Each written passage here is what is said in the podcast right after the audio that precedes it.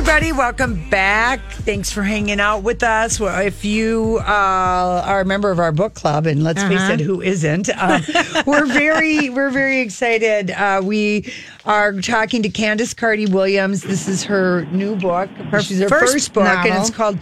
Queenie and oh my gosh, this book was something else. Yes. And we really related to it, Queenie, even though we are a couple of white Minnesota uh, gals. We related to your your uh, character Queenie because we've been in our twenties, and it's a wreck of a confusing time anyway with sex and what are you going to do with your career and all that kind of stuff. And I don't know. So we, we got to have you Yes. tell us about the book. Tell us about the book. Hey, so uh, Queenie is uh, about a 25 year old black woman living in London uh, who is going through lots of the stuff that you say, um, lots of confusion. Um, but we basically joined her when she's 25 and she's about to go on a quarter life crisis, is what I'm calling it. Yeah. Um, and it's kind of sparked off by the fact that she's in this really great relationship that she doesn't really, she doesn't really know how to navigate it, even though she's been in it for two years. Uh, when that breaks down, she goes on a really big spiral. It's really, really, it's really bad. It's not great. It's it's it's such a it you know I think that um they're you know comparing it to kind of like a Bridget Jones Diary, but I think that doesn't give this the value and the this book is so interesting. It's so much deeper. I mm-hmm. love Bridget Jones Diary, but I just love this character and how raw she is and relatable and you're how you're able to write and make us feel like we are holding hands with Queenie through her journey. Thank you so much. That's really kind. Um, the Bridget Jones thing is an interesting comparison, um, just because you know it's like young women, you know, just like working and like navigating the London world. But I think you know when I really think about it, there are some comparisons. But my main thing that I really like is that her best friend is called Darcy, and obviously Yes. Bridget Yes. is after her Mr. Darcy. Yes. Um, and you know, it says a lot about actually now what um, what we're looking for, and friendship actually is the thing that kind of you know that thing that gets us through. It, and It it, is. totally is because the the the romantic life uh it changes so much. You know, you said, Yeah. you Yeah. know, yeah, um, in some of the things we were reading, you said that your motivation for writing Queenie comes in part from your own experiences. Can you tell us a little bit about that? Yeah, so when I was around 25, I had a big breakup and I did not know what was going on. Um, but Queenie really is like a fictionalized, like heavily fictionalized version of the stuff that I kind of went through and the stuff I experienced, and actually lots of the ways that the men uh, that I was trying to date spoke to me and also work.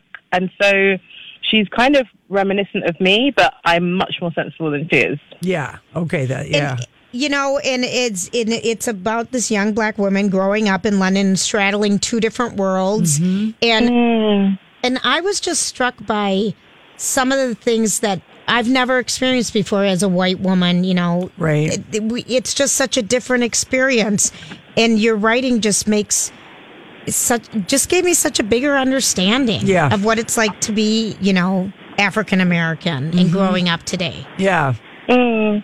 Thank you so much. I mean, you know, when I wrote it, I didn't have any grand plans for it, any grand ideas. I was just kind of like, I want to represent the women like me who actually we aren't all strong, we aren't all sassy, we are very vulnerable. And I think a lot of us, you know, we try to navigate the world with the strength that we think that black women should have, that we've seen before, um, and also, you know, characters that we have in books and in films and TV here in the UK and across the pond. It is, you know, it's lots of really strong, sassy women, and I was kind of like, I aspired to that for so many years, and it just wasn't working out. And I was trying to be this woman, but it felt like a failure when I couldn't be that. And I was like, no, I think you know we've kind of just got to be us and be vulnerable and and weak and fail and ask for help. Yeah. Yeah, that's interesting. I, I I feel like Queenie, if she were a real person, like she would um be best friends like right now because this book has come out and people are enjoying it. They would be they'd be good friends. Lizzo and Queenie. Lizzo. Uh, You know who she I is, love right? that. I love her. I interviewed Lizzo not long ago, and I was so starstruck by her because she has this amazing energy. She's like the sun, and I was like, this would be Queenie's big sister. Yes. In in, in, in an ideal world. And and Lizzo is like 32, so she's past because you know Julia and I have talked about this before. We're talking to Candice Carty Williams about her book Queenie, how for both of us as young women, we both had a 20 you know quarter century Crisis. crisis, and I think it's way more common and may, uh, typical than than it is not, and uh, it's just a real trying time, and I bet it's even more trying now. I think it is. I think, you know, we're exposed to so much. Obviously, the internet shows Yes. everything that everyone's going through, and we understand that. But also, I think, you know, it's weird because we have the language to understand what we're going through, and that almost makes it harder because Yeah. I think we're like, when we understand it, why can't we just fix it? But Yeah. it's not like that. You just have to, you know, go through the thing. Right. Um, but yeah, I think now times are really hard, and especially for women. And I think movements like Black Lives Matter and Me Too, they're mm-hmm. great movements, and they show us that we aren't alone and that we aren't we, we aren't invisible. But also, you know, it's a lot of pain everyone is carrying, and we have to, you Yeah. know, we have to be responsible and access it. right. You know, okay, so there was a Philando Castile. So, um, yeah, he's mentioned. He's mentioned in your mm-hmm. book, so that kind of struck us, obviously being from Minnesota and the cities. Um, what Yeah. that was, I just, we loved this book so much. Yeah. Lori read it and I listened to it. Thank you. So your Oh, audio thank version, you. whoever narrated was brilliant and did the Oh, voices incredible. so well. But one of the things that I really could relate to is I was got divorced like within the past five years, five years ago or Mm-hmm. something, and the dating sites and the and the immediate familiarity people have mm. with sexual. with sexuality mm. through these online dating sites. Hers was OK Cupid in the book. Yeah. And and that just kind of struck me as how no one, you know, how you immediately go from 0 to 200 yeah, at the most vulnerable time. time in your life. yeah. Yeah, and you feel like, you know, and I think where your value is at that point, sometimes you feel like you should go with it, and Yep. often you feel like you should be grateful. Yeah. And that's the hard thing about them because when this is being, you know, as women, we are effectively taught that we should aspire to men desiring us. Yeah. And so when you're going to a point when you're like, oh, okay, I'm lonely, I've lost the life that I thought I was having, as soon as a man says something, you're kind of like, well, it's not great, but I should please them in Yes. some way. You know, I've had Yeah. some really shocking things said and sent to me Mm-hmm. um, on dating sites. And you just kind of think, you know, you would never ever say this to me in the real world. You would Right, not have right. the gall. Yeah. Um, but the way that I think, you know, I think it's so easy to, to, to do that from, I mean, uh, on the whole, women don't tend to, to behave in those ways because, Yeah. you know, we are um, respectful. I think, you know, often we want a meaningful connection. Not everyone does, and that's fine. Whatever you want is fine. Yeah. Um, but I think just the way that socially we're taught to engage with men, you know, we effectively bend over backwards, as it were. yes, as it were. I It's know just it. this book. If you're just joining us, we're talking to Candice Carty Williams. The book is Queenie. Yeah. I mean, brave, brave, brave reviews everywhere. Lori and I loved. It. Yeah, I mean, this book. Candice, and you said that you had interviewed Lizzo. What is your uh, day job besides night? You know, the uh, writing your book. Uh, so I worked in books. I finished working in books today. in You fact. did- oh, you did? Um, yeah, today was my final day. Oh my Um, gosh! You worked in so- publishing. Yeah, I did. I Mm-hmm. did. Uh, I worked in, in at Penguin in London, um, and I also am a journalist as well, at the, which I kind of fell into because there was this. Um, I'd done it a long time ago, and basically it's a time now where newspapers are saying, okay, it's They- enough to send You uh, out on you know, tour. Exactly. So Yeah. yeah, exactly. So I'm doing lots of stuff. Oh, Well, how wonderful.